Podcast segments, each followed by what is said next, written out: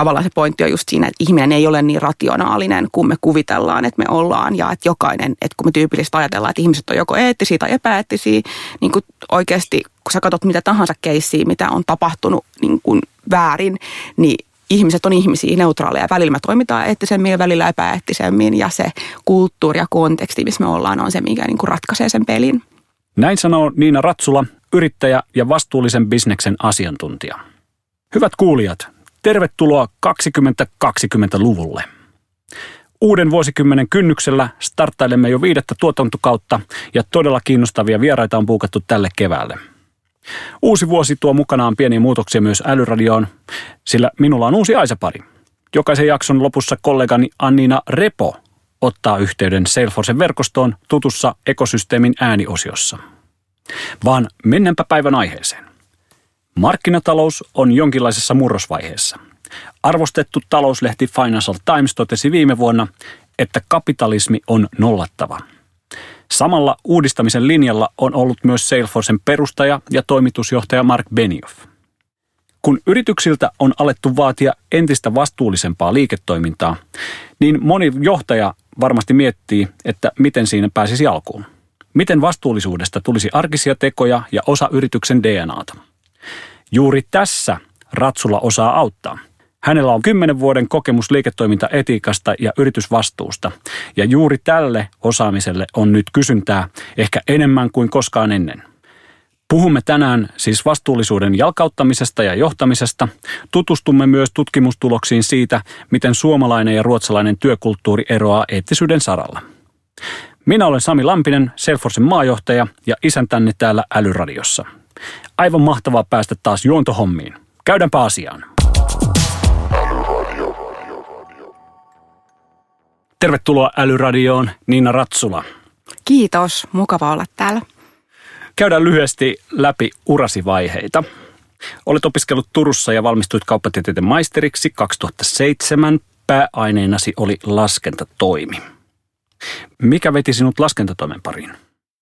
Ähm, No itse asiassa tämä varmaan liittyy jotenkin jo, jo joihinkin lapsuusvuosiin. Mä en tiedä, mikä sisäinen laskentatoimi ihminen mulla on ollut, mutta siis mä, silloin kun mä olin ihan joku kymmenenvuotias, niin mulla oli jo huoneessa tämmöinen kansio, missä luki Ahokas Oy, joka oli mun tyttönimi. Ja mä tiesin, että musta tulee yrittäjä ja mä tiesin, että, että tota jotenkin, jotenkin niin kuin laskentatoimi olisi jutus, koska mulla oli tota kirjanpito ja tilitoimiston materiaali siinä mapissa ja se oli joku tämmöinen, mä en tiedä mistä se on, on, on tullut. Se varmaan ohjasi mua sitten sinne kauppakorkeeseen ja laskentatoimeen, mutta en, enhän mä niin kuin sit työelämässä ole hirveän paljon sen laskentatoimen kanssa sit loppujen lopuksi ollut tekemisissä. Et mun ekat duunitehtävät oli paljon enemmän tämmöistä niin kuin kontrollien kehittämistä, millä varmistetaan, että luvut on oikein. Ja sitten sieltä niin kuin virallisten kontrollien maailmasta se on sitten mennyt enemmän siihen, että, että on myös laajemmin niin kuin kaikki ohjeet ja politiikat ja governance-järjestelmä kunnossa. Ja sitten nyt viime kädessä sit mä oon niin kuin hurahtanut tähän kulttuuriin ja tavallaan nyt tänä päivänä uskon siihen, että se on ihan sama, että mitä vaikka kirjanpitolainsäädäntö sanoo, mitä sun ohjeet sanoo, kuinka hyvin sulla on se virallinen struktuuri olemassa, mutta jos ei sulla ole sitä yrityskulttuuria, joka tukee sitä oikein toimimista ja sääntöjen mukaan toimimista, niin sit se on niin kuin, tavallaan peli on menetetty. Ymmärsinkö oikein, että olet tekemässä kuitenkin laskentatoimesta väitöskirjaa? No juu, siis joo. En, en tosiaan voisi uskoa, uskoa sitä ite, itekään, että mä olisin 12 vuotta tehnyt, tehnyt väikkäriä ja tänä vuonna mä oon asettanut itselleni tasan yhden tavoitteen ja se on se, että mä väittelen vuoden loppuun mennessä ja mä teen sitä Turun kauppakorkeassa niin kuin laskentatoimen laitokselle, mikä ehkä kuulostaa, kuulostaa niin kuin munkin korvaan aika hullulta, mutta muu toki siinä aiheena on tämmöinen just tämä niin kuin formaalin ja epäformaalin niin kuin käytäntöjen välinen suhde suhde. Aivan, niin mä ajattelinkin, että ton mitä kertomasi perusteella, niin varmaan se laskentatoimikin voi olla, siinä voi olla erilaisia värejä. Kyllä. Urasi alkuaikoina olit Nokialla töissä. Minkälaisia oppeja Nokia jätti sinulle? Niin, varmaan mm, tämmöinen kauppatieteilijä pitäisi varmaan sanoa jotenkin, että sieltä oppi paljon sitä, että miten, miten, mikä liittyy siihen kansainväliseen bisnekseen ja, ja tavallaan siihen kore-osaamiseen. Että jos ajattelee, että tänä päivänä mä konsulttina myyn niitä oppeja, mitä mä opin Nokialla, mikä on tavallaan aika, aika mielenkiintoista, että mä oon niin kuin melkein 15 vuotta sitten aloittanut siellä ja ne asiat, mitä siellä tehtiin. Mä olin siellä niin luomassa tällaista niin kuin sisäisen valvonnan järjestelmää ja niitä kontrolleja globaalilla tasolla, niin nyt moni mun asiakas on niin kuin siinä pisteessä, että ruvetaan miettimään, että okei, no mit, mitäs, mitkä on nyt ne meidän avainkontrollit, millä me varmistetaan, että meidän luvut on oikein ja mitä me tehdään näitä asioita. Että se taisi varmaan oikea vastaus, että, että mä sain sieltä sellaiset eväät, että nyt pystyy niin kuin elättämään sillä tiedolla ja osaamisella. Mutta kyllä mun tärkein oppi oikeasti sieltä Nokialta on varmasti se kulttuuri ja diversiteetti, mistä mä tänä päivänäkin puhun. Että vaikka Nokiaankin on kritisoitu paljon siitä pelo, pelon kulttuurista ja, ja siitä, siitä varmasti osa niin kuin voin itsekin allekirjoittaa, mitä asioita on seurannut, mutta mä itse niin kuin se tavallaan jälki, mitä muhun jäi Nokialta on, on nimenomaan se, um, että sulla on tavallaan joka ikisessä maassa – niitä kollegoita, että tehdään globaalisti, mistä sä oot koko ajan joku hereillä ja, ja sulla on ihmisiä, sä matkustat ympäri maailmaa, sä puhut kaikille maailman kansalaisuuksille, teet töitä niin, niin kuin laajan skaalan ihmisten kanssa. Ja kun se tuli tavallaan jo vastavalmistuneena mulle, niin se, siitä mä luulen, että oppi semmoisen tietynlaisen ajattelun ja kunnioittamaan arvostaa sitä semmoista diversiteettiä. Kyllä, kyllä. No mitä sitten, olit myös Berkeleyssä Kaliforniassa kesällä 2006 ja tota, jos ymmärsin oikein, niin siellä kiinnostuksesi heräsi näihin niin kuin yritysten vastuullisuuskäytäntöihin ja tämän tyylisiin asioihin. Haluatko Joo. kertoa lyhyesti siitä? Joo, joo, siis tavallaan sitä Berkeleyä on syyttäminen ehkä siitä, että miksi tänä hetkenä tekee sitä, mitä tekee. mä olin, se oli just mun vika opintovuosi ja, ja siellä, siellä tota, lähdettiin sitten kursseille ja mulla oli, mä olin siellä mun kaveri Mikon kanssa ja meillä oli vähän tämmöinen suunnitelma, että otetaan semmoisia helppoja kursseja, että päästään reissailemaan sitten pitkin Kaliforniaa. Ja sitten se on kurssi kuin Organizational Culture. Mä että mikäköhän tämä on, mennään, tämä kuulostaa joltain ihan mömmöltä, että mennään tänne. Ja, ja sitten silloin oli tapahtunut sitä iso Enron-skandaali, missä oli niin kuin maailman kuudenneksi innovatiivisin yritys mennyt konkurssiin niin laajojen väärinkäytösten seurauksena ja kaikki puhu siitä ja sitten oli just tehty tämmöinen dokumentti. Niin meidän ryhmä saisi tehtäväksi pohtia ja arvioida, että no mitä siellä Enronissa tapahtuu, minkälainen kulttuuri pitää olla yrityksessä, joka kaatuu täysin, täysin niin kuin siihen epäeettisyyteen. Ja, ja siinä sitten, kun mä niiden hyvinkin fiksujen amerikkalaisten ja, ja muunmaalaisten niin kuin ryhmäkavereiden kanssa pohdittiin tätä, niin rupesin niin kuin miettimään, että miten se on oikeasti mahdollista, että että voi tapahtua niin, kuin niin vääriä asioita organisaatiossa niin, että kaikki käytännössä tietää siitä, että se ei ollut vain niin yhden tai kahden ihmisen keksimä juttu, vaan se, että tilintarkastajat tietää, konsultit tietää, taloushallinto tietää, puolet organisaatiosta tietää, mutta kukaan ei uskalla niin sanoa, että keisarille ei ole vaatteita. Ja musta se on niin ihan tänä päivänäkin niin, niin kiehtova kysymys ja tiedän, että mä haluan niin sen kysymyksen parissa tehdä töitä. Oliko niin, että tämä johtajan tehtävä oli kansainvälinen, eli käsitti Kemiralla koko globaalin organisaation? Minkälaisia kokemuksia sait siinä?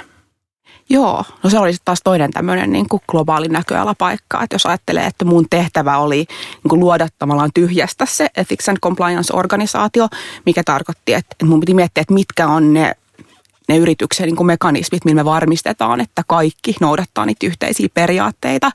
Oli se sitten niin kuin yleisesti code of conduct vai, tai, tai kaikki mahdolliset politiikat, mitä meillä on. Eli että se on jotain muutakin kuin, että intranetissä on joku sivu. Just näin. Ja sitten on tehty kerran vuodessa testi. Ja, ja ju, just näin. Ja sitten ajattelee, että kun siinä oli niin 40 maata, missä oli omaa toimintaa ja 100 maata, mihin, mihin tehdään bisnestä. Ja sitten jos ajattelee tällaisten compliance-riskien kautta vielä, ne suuremmat riskithän on just siellä, missä meillä on niitä välikäsiä agentteja ja muita, miten me saadaan varmistettua, että ne, jotka toimii meidän nimissä, jakaa ne samat eettiset arvot sinne, sinne niin loppuasiakkaalle päin. Et se oli kyllä tosi mielenkiintoinen tie lähteä niin pystyttää ja, ja luomaan tämmöistä organisaatiota. Pystytkö jo tässä vaiheessa jakamaan jonkun opin sieltä meille kuulijoille ja miten se varmistetaan? Niin kuin, minkälaisia keinoja yrityksellä on varmistaa, että esimerkiksi siellä ketjussa olevat alihankkijat ja muut noudattaa näitä ohjeita? No tässäkin on tapahtunut semmoinen iso ajattelu ja oppimisen muutos vuosien varrella. Että mä muistan silloin, kun mä aloitin, niin vielä oli aika yleinen käytäntö vaikka se, että, ja edelleenkin siis saattaa olla monissa yrityksissä se, että meillä on se joku alihankkija tai agentti ja sitten me annetaan sille meidän code of conduct, allekirjoita tämä, kiitos. Ja, ja sitten me uskotaan sitä, että sinä toimit myöskin eettisesti. Ja, ja sitten tavallaan kun ajattelee sitä, että miten, miten ää, missä ne oikeat riskit on. Että jos sulla on se joku mies ja koira jossain Angolassa, niin allekirjoittaako tällaisen dokumentin. Luultavasti sille ei ole mikään ongelma allekirjoittaa jotain paperia, mutta sitten jos sä haluat tehdä enemmän, niin sitten se voi olla vaikeampi. Että kyllä se tänä päivänä on mennyt enemmänkin siihen, että mikään tämmöinen niin kuin muodollinen dokumentaatio ei riitä, vaan sun pitää oikeasti tietää, millä tavalla sä arvioit niitä riskejä. Sun pitää mennä sinne fyysisesti paikan päälle ihan katsomaan, että okei, ketä nämä tyypit on, missä ne pitää niin kuin sitä toimipistettään, kenenkaan ne toimii, ketä ihmisiä siellä on taustalla, minkälaista historiatietoa me voidaan löytää, kun me kaivetaan, kaivetaan sitä dataa. Kyllä, eli sieltä tarvii tehdä oikeasti töitä, Kyllä. eikä vaan lähettää sitä paperia allekirjoitettavaksi. Okei. Vuonna 2018 sinusta tuli yrittäjä, kun lopetit palkkatyöt ja perustit Code of Conduct-yrityksen. Puhutaan Virmasi toiminnasta kohta tarkemmin, mutta kertoisitko tässä vaiheessa, että mikä sai sinut jo ryhtymään yrittäjäksi? Joo, No mä tosiaan viittasinkin siihen Ahokas Oy-kansioon, eli mulla on niin sisäisesti mä oon ollut yrittäjä varmaan aina ja, ja tiennyt sen, että kyllä mä jonain päivänä on yrittäjä, mutta mä oon tosi kiitollinen, että mä vietin ne 12 vuotta tuossa korporaatiossa välissä, että kyllä mä pari, pari vuotta sen jälkeen, kun mä olin ollut Nokialla, mä muistan elävästi, kun mä kollegalle sanoin, että mä rupean varmaan kohta konsultoimaan ja muistan hänen katseensa, kun hän niin kuin sisäisesti mietti siinä, että mitäköhän sä aiot, aiot Niina tässä ruveta konsultoimaan. Et, et, mä oon tosi iloinen, että mulla on nämä vuodet tässä taustalla, mutta mä luulen, että se mulle se yrittäjyys on enemmänkin semmoinen kuin tapa olla ja se, että mä en usko, että sitä työtä, mitä mä tällä hetkellä teen, voi tehdä muuna kuin, kuin, niin kuin tämmöisenä vapaana yrittäjänä tällä hetkellä. Okei. Okay. Mulla on myös tässä edessäni tämmöinen kirja. Niina Ratsula, oikein toimimisen kulttuuri, johtajan opas eettisen organisaation rakentamiseen. Näin kun ollaan kirjailijoita kumpikin, niin tota, pakko kysyä, että mikä tämä kirja on ja miksi olet kirjoittanut sen? Tuohon kirjaan kulminoituu varmaan paljon niitä ajatuksia, että siinä, siinä pisteessä kun mä päätin, että nyt mä irtisanoudun ja lähden yrittäjäksi ja kulkee omaa polkua, niin mä siihen on ikään kuin laittanut ne kaikki ajatukset siitä, että minkä takia se niin kuin kulttuuri voittaa ne viralliset arvot. Ja, ja siinä on paljon tämmöisiä niin kuin ihan käytännön kokemuksia siitä, että missä on nähnyt, että miten asiat menee pieleen. Ja itse asiassa just mä olin maanantain tota kirjaa esittelemässä ja porukka että mä oon psykologi. Että siinä on aika semmoinen niin kuin, niin kuin wannabe-psykologin näkökulma siihen ihmismieleen. Viime vuoden lopulla sinut valittiin myös vaikuttajaverkosto Bonfirein vuoden vastuulliseksi vaikuttajaksi. Onnittelut tästä hienosta nimityksestä. Kiitos, vaan tosi otettu siitä itsekin. Bonfire halusi palkita henkilö, joka on aktiivisesti nostanut vastuullisuutta esiin puheissaan, kirjoituksissa ja teoissaan. Kuinka paljon aikaa käytät viestintään ja koetko, että tämä aikapanostus on sen väärti? Joo, toi on varmaan vähän, mitä sä että mitä se viestintä on. Et sen jälkeen, kun musta tuli yrittäjä, niin mä en ole ehkä erottanut sitä, että milloin mä viestin ja milloin mä en viesti, vaan mä ajattelen, että mä niin kuin tavallaan koko ajan viestin, että no nyt mä oon tässä podcastissa, eilen mä olin tekemässä jotain tämmöisiä digikoulutusmateriaaleja, toisessa päivänä mä olin alustamassa yhdessä tilaisuudessa ja maanantai mä olin MySpeakerin studiolla tekemässä jotain videota, että mä mm. koen, että koko se mun olemus ja se, kun mä puhun niistä asioista, mitkä on mulle tärkeitä, on sitä, sitä viestintää ja mä sitten myöskin tavallaan viime kädessä on siitä mun, mun ansaintani, että se, se on ehkä, mulla on ehkä aika helppo tämä viestintä- ja markkinointiorganisaatio, että ei tarvii miettiä sitä hirveän paljon erikseen, vaan se niin kuin tulee olemalla oma itsensä ja tekemällä sitä, mihin uskoo ja sitä kautta tulee myöskin ne, ne asiakastyöt. Puhutaanpa sitten vastuullisuudesta Suomessa ja maailmalla. Niina Ratsula, Olet työskennellyt yritysten eettisyyden ja vastuullisuuden parissa jo vuosikymmenen. Sinulla on siis perspektiiviä arvioida kehitystä. Miten Suomi on muuttunut tänä aikana? Hmm. No kyllähän me mennään koko ajan oikeaan suuntaan, että jos mä mietin, että kun mä kuuntelen vaikka mun iskän tarinoita 90-luvulta, missä hän on ollut kova myyntimies ja vienyt asiakkaita rivieralle yksityiskoneilla ja, ja tehnyt, tehnyt paljon semmoisia asioita, mitä me tänä päivänä ajatellaan, että ei se enää niin kuin ole ok. Että kyllähän niin kuin ma- maailma muuttuu ja, ja tavallaan niin kuin hyvään suuntaan ollaan menty tässä, mutta, mutta on tässä vielä aika paljon tehtävää mun mielestä Suomessakin. No mitäs jos pitäisi antaa kouluarvosana nelosesta kymppiin, niin mikä se olisi Suomelle nyt? Oh my god, ai nelosesta kymppiin. No, no kyllä se valitettavasti ei se varmaan seiskaa parempi voisi vois olla. Okei, okay. eli sulla on hommia tässä. Meillä on kaikilla hommia. se, se on näin, että mä jotenkin uskon siihen, että tai, tai näen sen silleen, että Suomessa siis me saataisiin kymppi lain noudattamisessa. Mehän ollaan niin kuin ihan hirveän tarkkoja siinä, että mietitään, että tehdäänkö tässä nyt lainmukaisesti. Ja me usein aika paljon perustellaan sitä toimintaa, jos tätä pikavippifirmoja, niin mehän toimitaan tässä lain mukaan. Mutta sitten kun sä mietit sitä, että okei, kuinka paljon meillä sitä harmaat alueita, missä suoraan ei voida sanoa, että tämä on rikos, niin, niin siinä meillä on kehitettävää, että sinne kuuluu nämä kaikki niin kuin korruptiot ja hyväveliverkostot ja tämmöiset niin kuin intressiristiriidat ja, ja niin kuin huono käyttäytyminen ja niin edelleen. Liiketoiminnan eettisyys on kovin abstrakti aihe ja eettisyydelläkin voidaan tarkoittaa montaa eri asiaa. Väännetään siis vähän rautalangasta. Antaisitko esimerkin jostain konkreettisesta vastuullisuusongelmasta, joka tänä päivänä vaivaa monia yrityksiä? Joo, mä varmaan ehkä tuossa äsken sivusin sitä, kun mä puhuin tästä lain noudattamisesta. Mä uskon, että meidän suurin synti on tavallaan se semmoinen sokeus. Se, että kun puhutaan ylipäätänsä niin kuin etiikasta, niin se, missä asiat menee pieleen, on se, että kun sä teet sen ekan pienen myönnytyksen, että on se sitten, että sä menet jostain niin kuin tavallaan säännöstä, säännöstä tai ajatuksesta tai arvosta, vähän rupeat lipsumaan, niin me ei niin kuin huomata sitä ajan kanssa niin kuin tapahtuvaa muutosta.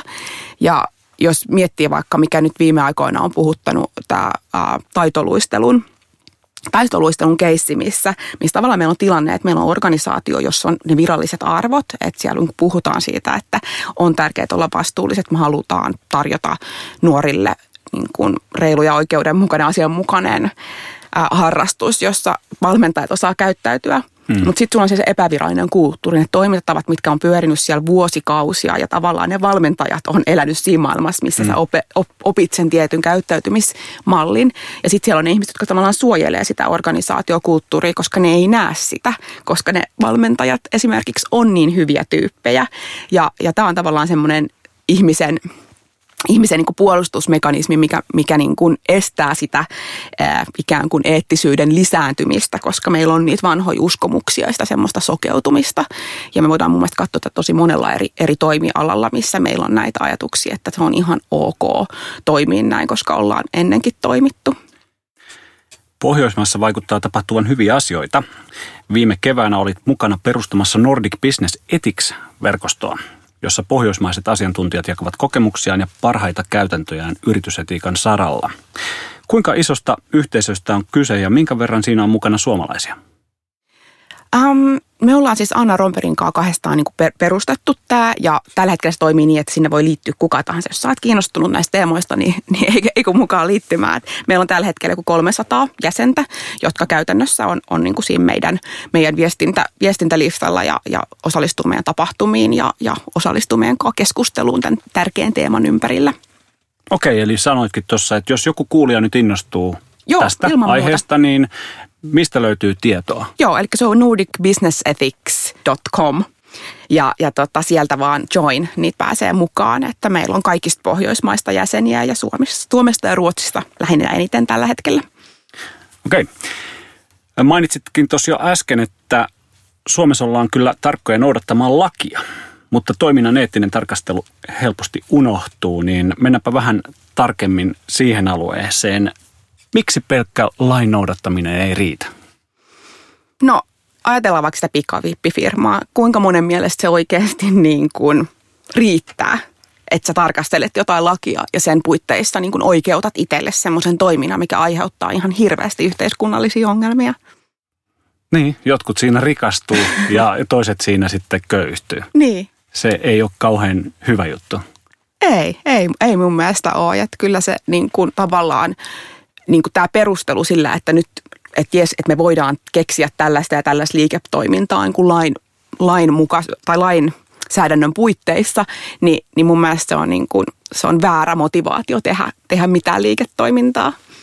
No minkälaisia periaatteita sit pitäisi yrityksissä olla, joiden varaan heidän toiminnan pitäisi rakentua?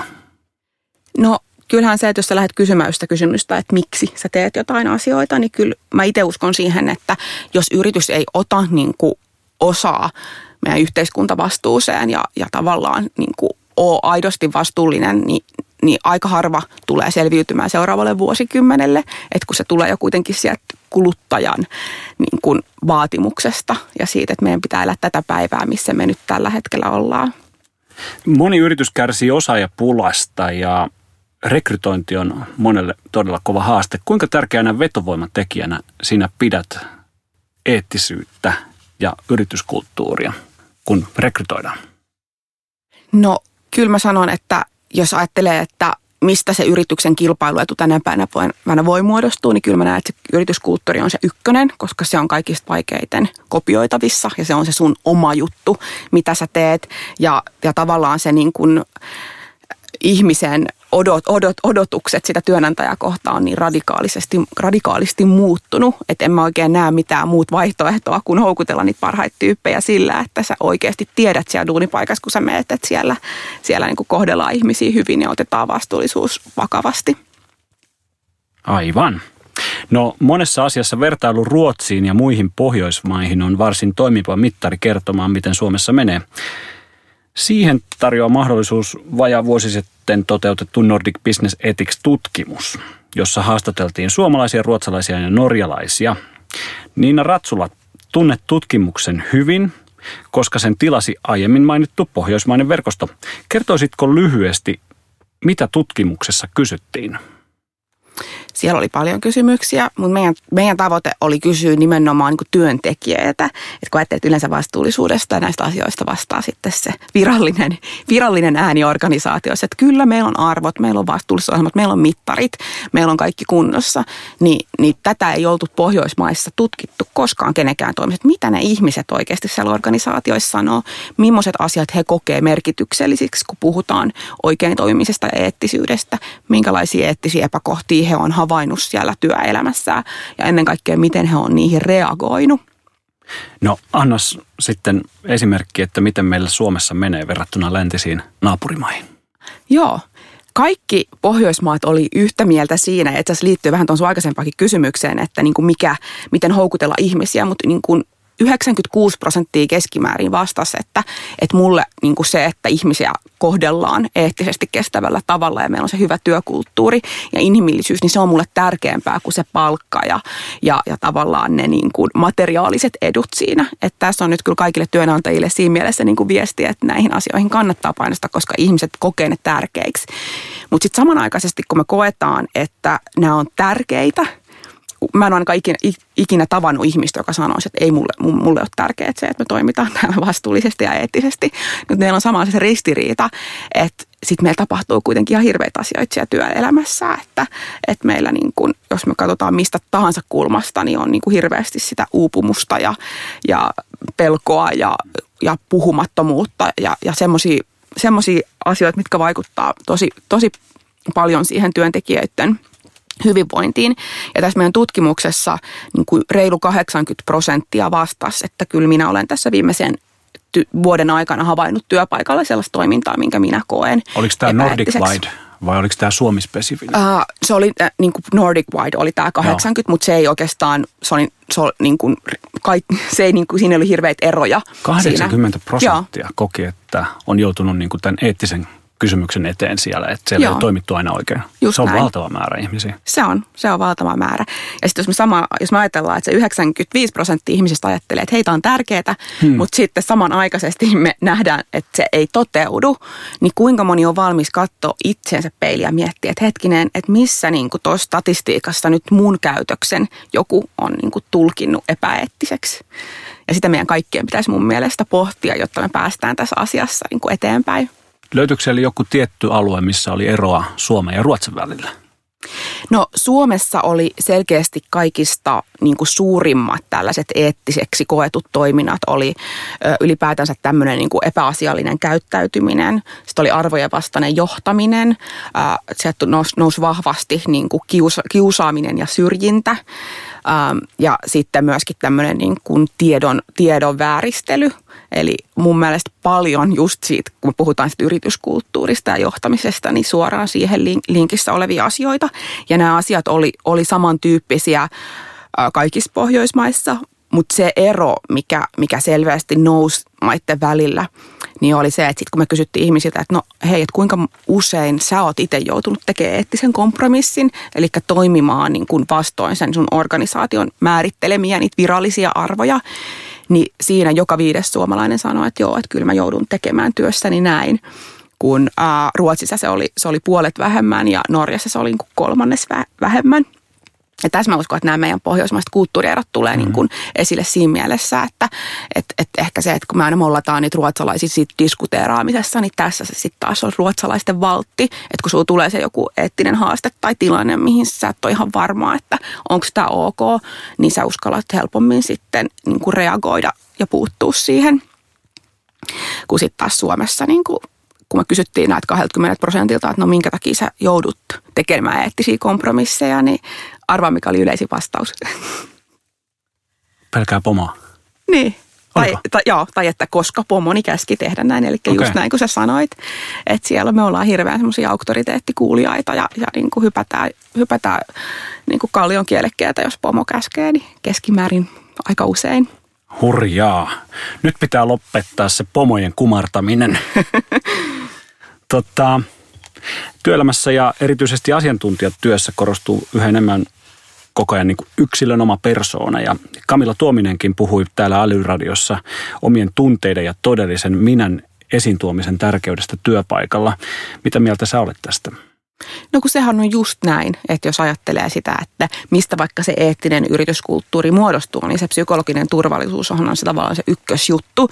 Ja viitaten tuohon meidän tutkimukseenkin vielä, niin ikään kuin, että mikä, missä meidän Suomessa olisi petrattavaa, niin 55 prosenttia, eli yli puolet suomalaisista, niin ei puutu tai reagoi, kun ne ha- havaitsee jotain epäasiallista toimintaa siellä omassa organisaatiossa. Niin tähän kertoo just tavallaan että sä et, et, et uskalla, sä et pysty niin kuin, sä, sä koet, että näin pitäisi, että tämä on väärin, mutta sul on miljoona syytä, minkä takia sä sitten et uskalla olla oma itsesi ja sanoa sitä asiaa, että se ei ole turvallista käännät selkäs ja jatkat vaan omia hommias. Joo, ja tämä oli niin kuin merkittävästi korkeampi luku kuin muissa Pohjoismaissa. Että siinä, siinä meillä suomalaisilla kyllä olisi, niin kuin, että mietittäisiin, että miten me niin kuin tuotaisiin sitä puhumisen kulttuuria enemmän.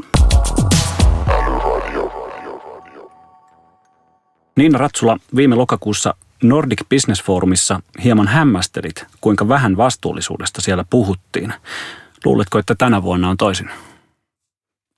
No kyllä kun mä katson sitä agendaa, niin tota, olettaisin näin, että tota, ei se mun mielestä niin kuin, mun mielestä se on outoa pitää bisnesfoorumeita ja, ja puhua siitä, että miten me niin to, toimitaan tässä liike, liikemaailmassa tuomatta esiin sitä, että me kuitenkin eletään tässä niin kuin ilmastokriisin keskellä ja, ja tavallaan se vastuullisuus on semmoinen uusi megatrendi, että, että jos, se, jos se pidetään edelleenkin vain irrallisena siitä bisneksen tekemisestä, niin silloin se pysyy siellä irrallaan. Että toivon, että se on niin kuin, niin kuin tärkeä kulma sitten ensi syksynä.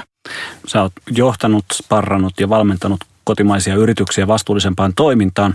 Kumpaa Suomessa tarvitaan enemmän? Herättelyä vai käytännön toimia ja työkaluja?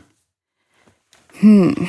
No ei tässä kyse kyllä mun mielestä ainakaan niinku työkalujen niinku puutteesta, vaan aidosta halusta. Että sun pitää ihan oikeasti kysyä, että haluanko minä ottaa nämä asiat huomioon. Haluanko mä olla vastuullinen myös silloin, kun se ei välttämättä tuota mulle sitä lisää liiketoimintahyötyjä. Et nyt kun vastuullisuus on tullut tähän niin kuin megatrendiksi, niin moni edelleenkin, niin kuin, tai moni on ottanut sen ajatuksen, mua itse vähän ehkä ärsyttää se tapa, millä sitä myydään, että niin kuin tuo vastuullisuudesta kilpaetua, että näin, näin niin kuin otat siitä tavallaan sen liiketaloudellisen hyödyn irti. Ja totta kai me tarvitaan siis yrityksiä ja liiketoimintaa vaikka ilmastonmuutoksen torjumiseen. Mä en sano sitä, mutta mun mielestä aito vastuullisuus on myös sitä, että sä et ole niin kuin valikoiden vastuullinen. Että jos sä voit nyt vaihtaa jotkut muovipillit pillit niin kuin johonkin ekopilleihin ja sitä kautta niin kuin kasvattaa sitä sun niin kuin ekobrändiä, niin, niin se ei välttämättä riitä, että sun pitää pystyä tekemään vastuullisuuspäätöksiä myös silloin, kun se aiheuttaa sulle haittaa tai että se niin kuin eettinen harkinta ei palkitse. Ja, ja siinä, siinä on kyse niin kuin mun mielestä semmoisesta halusta. Onko sä valmis vaikka luopua jostain liiketoiminnasta tai niin kuin pienentämään sun katteita sen niin kuin vastuullisuuden nimissä ja ottamaan sen riskin, että välttämättä se ei viime kädessä tuo sulle viivan alle sitä toivottua tulosta. Mä luulen, että Suomesta löytyy joitain hyviä esimerkkiyrityksiä, jotka on niin kuin mennyt vastavirtaan ja nostanut sen vastuullisuuden teemaksi ja, ja tota sitä kautta myös niin kuin saanut yrityksensä kasvamaan ja muuten. Onko sulla mielessä mitään yrityksiä? No yksi aika, ainakin semmoinen, mitä voisin ajatella, että on, että kello meidän yhteiskunnassa ollut merkitystä, niin on ollut kotipizza. Että tavallaan aika simppeli juttu, että he halusivat ottaa niin kuin sen vastuullisuuden selkeäksi siihen strategiaksi ja toi semmoisia tosi konkreettisia esimerkkejä, että toimitusjohtaja kertoo, että, että me ollaan niin kuin maailman ensimmäinen niin kuin sertifioitu ä, yritys siinä, että me, meillä on niin kuin vastuullisesti tuot, tai pyydettyä kalaa. Ja jos ajattelee, että, että, että kerrotaan avoimesti, että okei, että me maksetaan tästä fisusta nyt puolet enemmän kuin ennen, koska me halutaan olla vastuullisia ja me ei vielä tässä vaiheessa tiedetä, mitä se tekee meidän liiketoiminnalle, niin se on aika hyvä business case niin kuin monille miettiä, että no mitä se konkreettisesti ne, ne niin kuin vastuullisuusteot tarkoittaa. Ja kotipizzallehan kävi tosi hyvin tässä, että se on ehdottomasti osoittautunut heidän hyödyksi. Mutta mua itse on ollut jotenkin hymyilyttänyt, kun just tässä vähän aikaa sittenkin oli yhdessä tilaisuudessa, missä johtoryhmän kesken niin kuin pohdittiin tätä vastuullisuutta, sitten joku toi just tämän, tämän niin kuin tavallaan esimerkin, että no niin, kuule siellä kotipizzaskin tehtiin näin, että me tarvitaan niitä, niin kuin millä sanallistaa sitä, että se ei ole vaan se, että niin kuin kompensoidaan meidän lennot, vaan se on oikeasti sitä, että mietitään, että okei, että mitä tämä, miten me voidaan tässä meidän niin kuin ydinliiketoiminnassa oikeasti tehdä toisin. Onko sulla Niina hyviä esimerkkejä suomalaisyrityksistä, jotka ovat onnistuneet petraamaan vastuullisuutta omassa toiminnassaan? Mun mielestä petraaminen on ainakin, tai mä itse määrittelen sen ainakin sillä tavalla, että sä oot niin kuin aidosti avoin myös niistä huonoista jutuista. Että mun mielestä myös semmoinen tosi merkittävä ulostulo on ollut esimerkiksi S-ryhmällä, jotka julkaisi viime vuonna tämmöisen tomaattisäilykkeiden tuottajista tehdyn raportin, missä hän käytännössä niin kertoo niistä työoloista, mitä siellä Italia, Italian tomaattityöläisillä on. Et huonot palkat ja työpäivät pitkiä ja huonot asumisolot ja riko, rikollisia ympärillä ja, ja, ja tavallaan niin kuin tosi karua lu, luettavaa. He kertovat, että täältä nämä meidän tomaatit tulee. Ja tässä on asia, että miten me halutaan ja aiotaan näitä asioita muuttaa. Ja nyt tietenkin täytyy sitten niin kuin kysellä kohta varmaan niiden, niiden perään. Mutta tämä on no. tavallaan mun mielestä sitä niin kuin autenttista vastuullisuutta, että sä uskallat kaivaa niitä luurankoja ja kertoa, että hei me ei olla täydellisiä ja, ja, ja meillä on tämä läpinäkyvyys.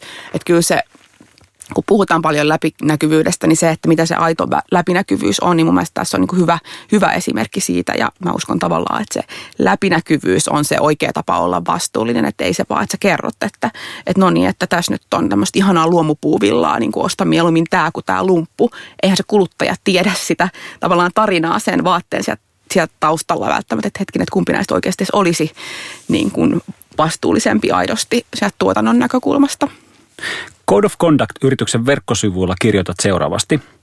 Eettisten ohjeiden ja vastuullisuusraporttien lisäksi tarvitsemme aitoa yksilöiden sitoutumista eettiseen toimintaan ja ymmärrystä siitä, minkälaisia eettisiä riskejä organisaation toimintaan kohdistuu.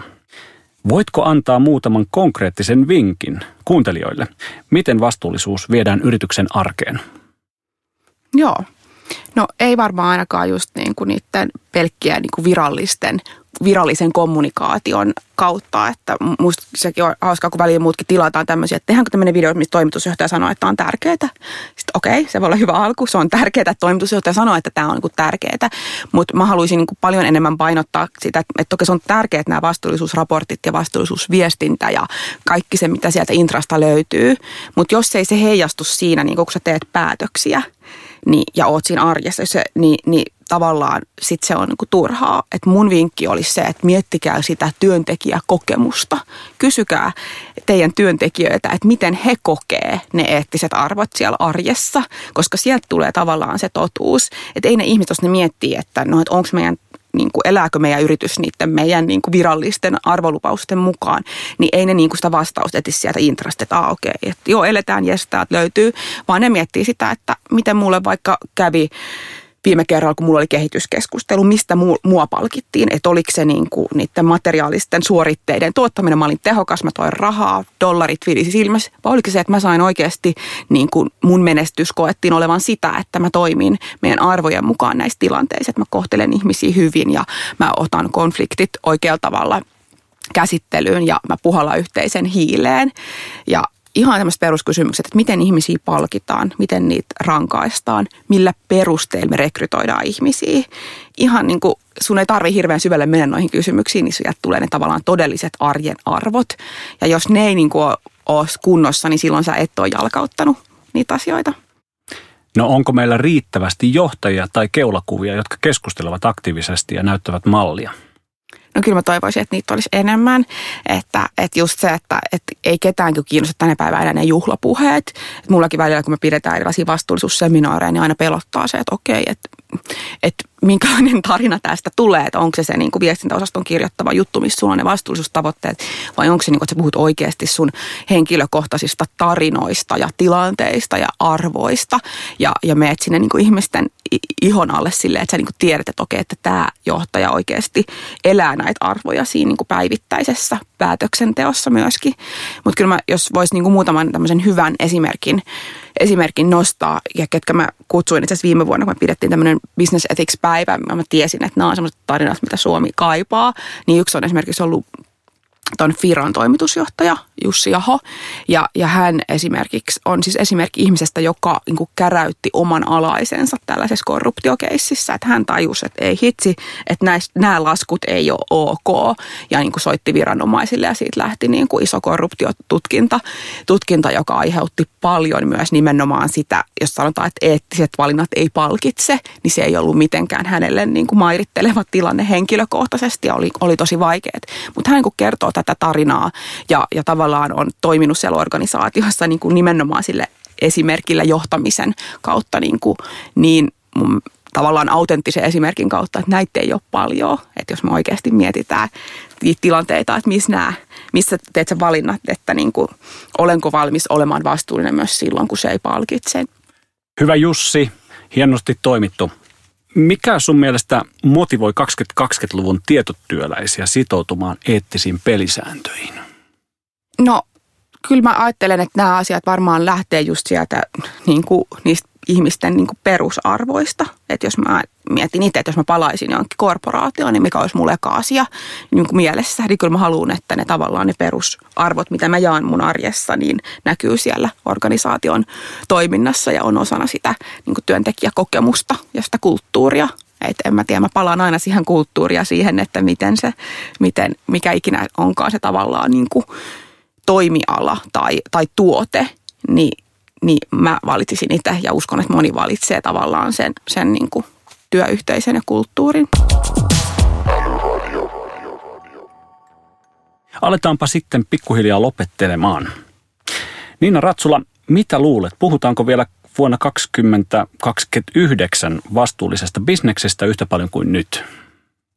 Ää, ihan hyvä kysymys, että kun mä itse puhun vastuullisuudesta, niin mun mielestä sun ei tarvii edes tai mä tavallaan toivoisin, että meidän ei tarvitsisi käyttää sitä sanaa vastuullisuus, vaan että se liiketoiminta olisi itsessään rakentunut sille niin kuin vastuullisuudelle. Että aika usein niin kuin mul, mul, mul rupeaa mietityttää siinä, vaikka jos sä näet johtoryhmän agendan ja siellä on strategia ja business ja whatever, sitten sulla on siellä joku vastuullisuus. Että miksi pitää olla yksi erillinen niin kuin nimetty asia sen muun niin kuin siinä rinnalla, vai miksei se ole siellä kun puhutaan siitä strategiasta. Joo. No mikä on tärkein muutos, mikä sä toivot toteutuvan Suomessa tämän vuosikymmenen aikana? Um, no kyllä mä toivon, että se on nimenomaan se, että se vastuullisuus on se uusi normaali ja ei pelkästään se, että sulla on sitä viherpesua ja sulla on, on niin kuin tavallaan sellaista opportunismia, vaan, vaan tavallaan ehkä just se läpinäkyvyys siinä, että, että kun mä itse kuluttajana ainakin kaipaan tosi paljon sitä, että kun mä haluan olla vastu, haluaisin olla vastuullinen, mutta se ei mahdollistu mulle vielä niiden valintojen kautta, koska mä en tiedä. Ja mä esimerkiksi itse uskon tosi paljon semmoisiin organisaatioihin, jotka koittaa niin kuin ratkaista tätä ongelmaa, että miten mä voin nyt niin kuin varmistaa, että kun mä ostan tämän kahvikupin, niin mä näen sinne. Ja tästä niin semmoisia ihan hui, huikeita niin kuin edelläkäviä yrityksiä on esimerkiksi Lovia, nämä mun korvikset on sieltä, että he niin kuin esimerkiksi kerää niitä, kerää iskun jätelavalta nahanpalasia ja valmistaa niitä laukkuja – ja nämäkin on jostain kierrätys, kierrätysmetalleista tehdyt nämä korvikset. Ja heidän se filosofia on se, että he kertoo avoimesti tavallaan sen koko ketjun ja myöskin sen rahaliikkeen, kuinka paljon ne on maksanut kellekin siitä ja miten se niin kuin voitto jakaantuu. Ja tämä on mun mielestä niin kuin semmoista autenttista vastuullisuutta, että kun, kun mä niin kuin ostan nämä korvikset tai ostan sen kun niin mä tiedän, mistä se on tullut ja kuka siitä on hyötynyt ja kenen, kenen pussiin siitä on ne niin kuin profiitit päätynyt. Todellista läpinäkyvyyttä ja hypervastuullisuutta. Joo. Sitten onkin viimeisen kysymyksen aika. Se on kuulijoillemme tuttu. Mikä sinusta on älykkäintä juuri nyt? Se voi olla idea, palvelu, kirja, ihan mitä tahansa. No, tämä on nyt ehkä vähän tällainen konsulttivastaus, mutta jotenkaan mä en voi olla ikään kuin viemään, viemään, viemällä tätä keskustelua yhteen muuta kuin sanomalla, että mun mielestä se on niin kuin se päivän juttu olla vastuullisesti vastuullinen. Eli tavallaan se, että me ei, ei niin kuin mietitä sitä että mun ohjataan tavallaan se, että miten hyödyn rahallisesti tästä vastuullisuusmahdollisuudesta, miten mä teen tästä itselleni sitä vaurautta ja bisnestä, vaan myöskin, että mistä mä voisin oikeasti luopua, missä me voitaisiin pienentää sitä meidän voittoa. Ja millo, missä tilanteessa me voitaisiin tehdä sellaista eettistä harkintaa, joka ei välttämättä palkitse. Ja, ja jos ajattelee esimerkkeinä vaikka, että mikä mun mielestä olisi vastuullista vastuullisuutta, niin se, että siinä vaiheessa, kun me mietitään vaikka joku ihan simpeli kysymys, että onko ne tehtaat nyt Suomessa vai, vai jossain ulkomailla, tai nostetaanko me sitä hoitohenkilön palkkaa vaikka silläkin kustannukselle, että omistajille tulee vähemmän niin kuin hilloa siitä käteen, niin nämä on mun mielestä tavallaan sitä, että milloin sä, milloin sä oot niin kuin vastuullisesti, vastuullisesti vastuullinen ja mietit oikeasti niin kuin sitä, sitä niin kuin myöskin sun henkilökohtaisen hyödyn, hyödyn ja, ja tämän niin kuin yhteiskunnallisen hyödyn näkökulmasta. Niina Ratsula, olipa avartava keskustelu. Suuret kiitokset, että vierailit täällä Älyradiossa. Kiitos. Seuraavaksi on luvassa ekosysteemin ääni. Annina Repo, ole hyvä. Moikka Samuli. Kertoisitko, kuka olet ja missä työskentelet? Tervehdys Anniina ja kiitos, että sain kutsun tulla Älyradion haastateltavaksi. Mä vastaan Biitillä Pohjois-Suomen liiketoiminnasta, me, meidän asiakkaista täällä alueella ja myös meidän omasta henkilöstöstä. Ja täytyy tunnustaa, että mä on, on Salesforce-fanaatikko, sillä on käytännössä nähnyt Salesforce-alustan oleva yritykselle oikein viritettynä game changer, joka auttaa siirtymään moderniin tapaan johtaa ja operoida liiketoimintaa. Ihan mahtavaa, että meillä on faneja myös siellä Pohjois-Suomessa meidän ekosysteemissä. Tota, kerrotko vähän tarkemmin, että mitä tosiaan Beat tekee ja mitä teidän päivittäiseen tekemiseen liittyy? Beat on suurin suomalaisomistuksessa oleva Salesforce-kumppani ja me keskitytään siihen, miten business ja IT menee yhteen. Me viian asiakkaille näkemystä tiedolla johtamisesta ja kehitämme kaikki järjestelmät Salesforce-teknologioilla. Meillä on toimintaa sekä Espoossa että Oulussa. Halutaan auttaa kaikkia suomalaisia yrityksiä liiketoiminnan kehityksessä ja digitalisaatiossa myös Jyväskylän pohjoispuolella. Loistavaa. Eli tosiaan Piit on ollut, kuten kerroit, niin tekemässä näitä Salesforcein käyttöönottoprojekteja. Ja tiedän, että teillä on kokemusta todella monista projekteista niin myynnin, markkinoinnin kuin asiakaspalvelun parissa. Mä luulen, että meidän kuulijoita saattaisi kiinnostaa se, että kun teillä on hyvät edellytykset nyt kertoa näistä projekteista, niin mitkä Samuli olisi sun vinkit tämmöiseen onnistuneeseen järjestelmän käyttöönottoprojektiin? Yrityksillä yleensä on ehkä vähän liikaakin niitä järjestelmiä käytössä, joiden kanssa käyttäjät taistelee ja yrittää hoitaa sitä jokapäiväistä työtä pomppimalla vähän niin kuin systeemistä toiseen. Ja se ehkä kertoo osittain siitä, että näitä projekteja on tosi helppo aloittaa, mutta niitä on tosi vaikea viedä sit maaliin, eli saada myytyä sinne yrityksen käyttäjille sillä tavalla, että niistä tulee sujuva jokapäiväinen työkalu. Ja tässä pitää, aina kun projekteja aloittaa, niin totta kai nähdä se punainen lanka sieltä liiketoiminnan tavoitteista ja johtamisesta ihan niihin yksittäisiin järjestelmän toiminnallisuuksiin asti, että se järjestelmä saadaan, saadaan tehokäyttöön. Ja me ollaan Piitillä tosi paljon panostettu erityisesti tiedolla johtamisen malleihin ja siihen, että miten niitä käytännössä toteutetaan sitten Salesforce-teknologioilla. Ja mole, molempia tarvitaan, eikä, eikä oikeastaan kumpikaan yksin voi ratkaista näitä isoja kysymyksiä ja haasteita. Toinen pointti, mikä tulee mieleen ää, käyttöönottovaiheessa, ää, yleensä se panostus ei ole riittävää. Siihen täytyy koulutukseen panostaa, johto pitää saada sitoutumaan ää, ja, ja toimimaan myös ää, siinä omassa johtamisessa sen työkalun avulla niin, että, että se sitten tulee sinne arkikäyttöön – ja kyllä se, kyllä se vaan niin on, että järjestelmien käytölle pitää löytää muukin merkitys kuin se, että se on pelkästään raportointijärjestelmä. Ja sen on huomannut, että kun se saadaan toimimaan sujuvasti ja ää, esimerkiksi vaikka myyntiprosessi soljuu siellä järjestelmässä mukavasti eteenpäin, niin se, se kyllä sitten auttaa myöskin myyjiä myymään enemmän ja helpottaa sitä arkea ja on mielekästä käyttää.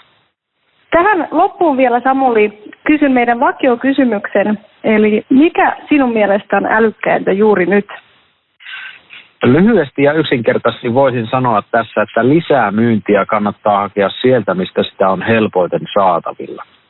Ja tämä liittyy ensisijaisesti sellaiseen teemaan, jonka ympärille me ollaan Piitillä rakennettu paljon tapahtumia, erilaisia julkaisuja ja myös itse asiassa ollaan toteutettu oma Salesforce-applikaatiokin. Käytännössä puhutaan siis siitä, miten avainasiakkaita kannattaa hoitaa. Samuli Saukkonen, kiitos paljon näistä ajatuksista ja haastattelusta. Kiitos Anniina. Erittäin hyvää viikonjatkoa myös sinulle. Arvoisa kuulija, kuten kuulimme, eettisyys on eeppistä. Vastuullisuus vastuullisesti on uusi musta. Näin starttasi Älyradion uusi kausi. Tätä mannaa on luvassa lisää kahdeksan jakson verran aina toukokuun puoliväliin asti. Palautetta ja peukkuja voi laittaa esimerkiksi podcast-sovelluksesta tai Twitterissä häsällä Älyradio. Älyradion aiheista löydät lisätietoja blogistamme osoitteesta salesforce.com kautta suomiblogi. Ensi jaksossa vieraksemme saapuu Protomon perustaja ja yrittäjä Mikko Leskelä. Ensi kertaan!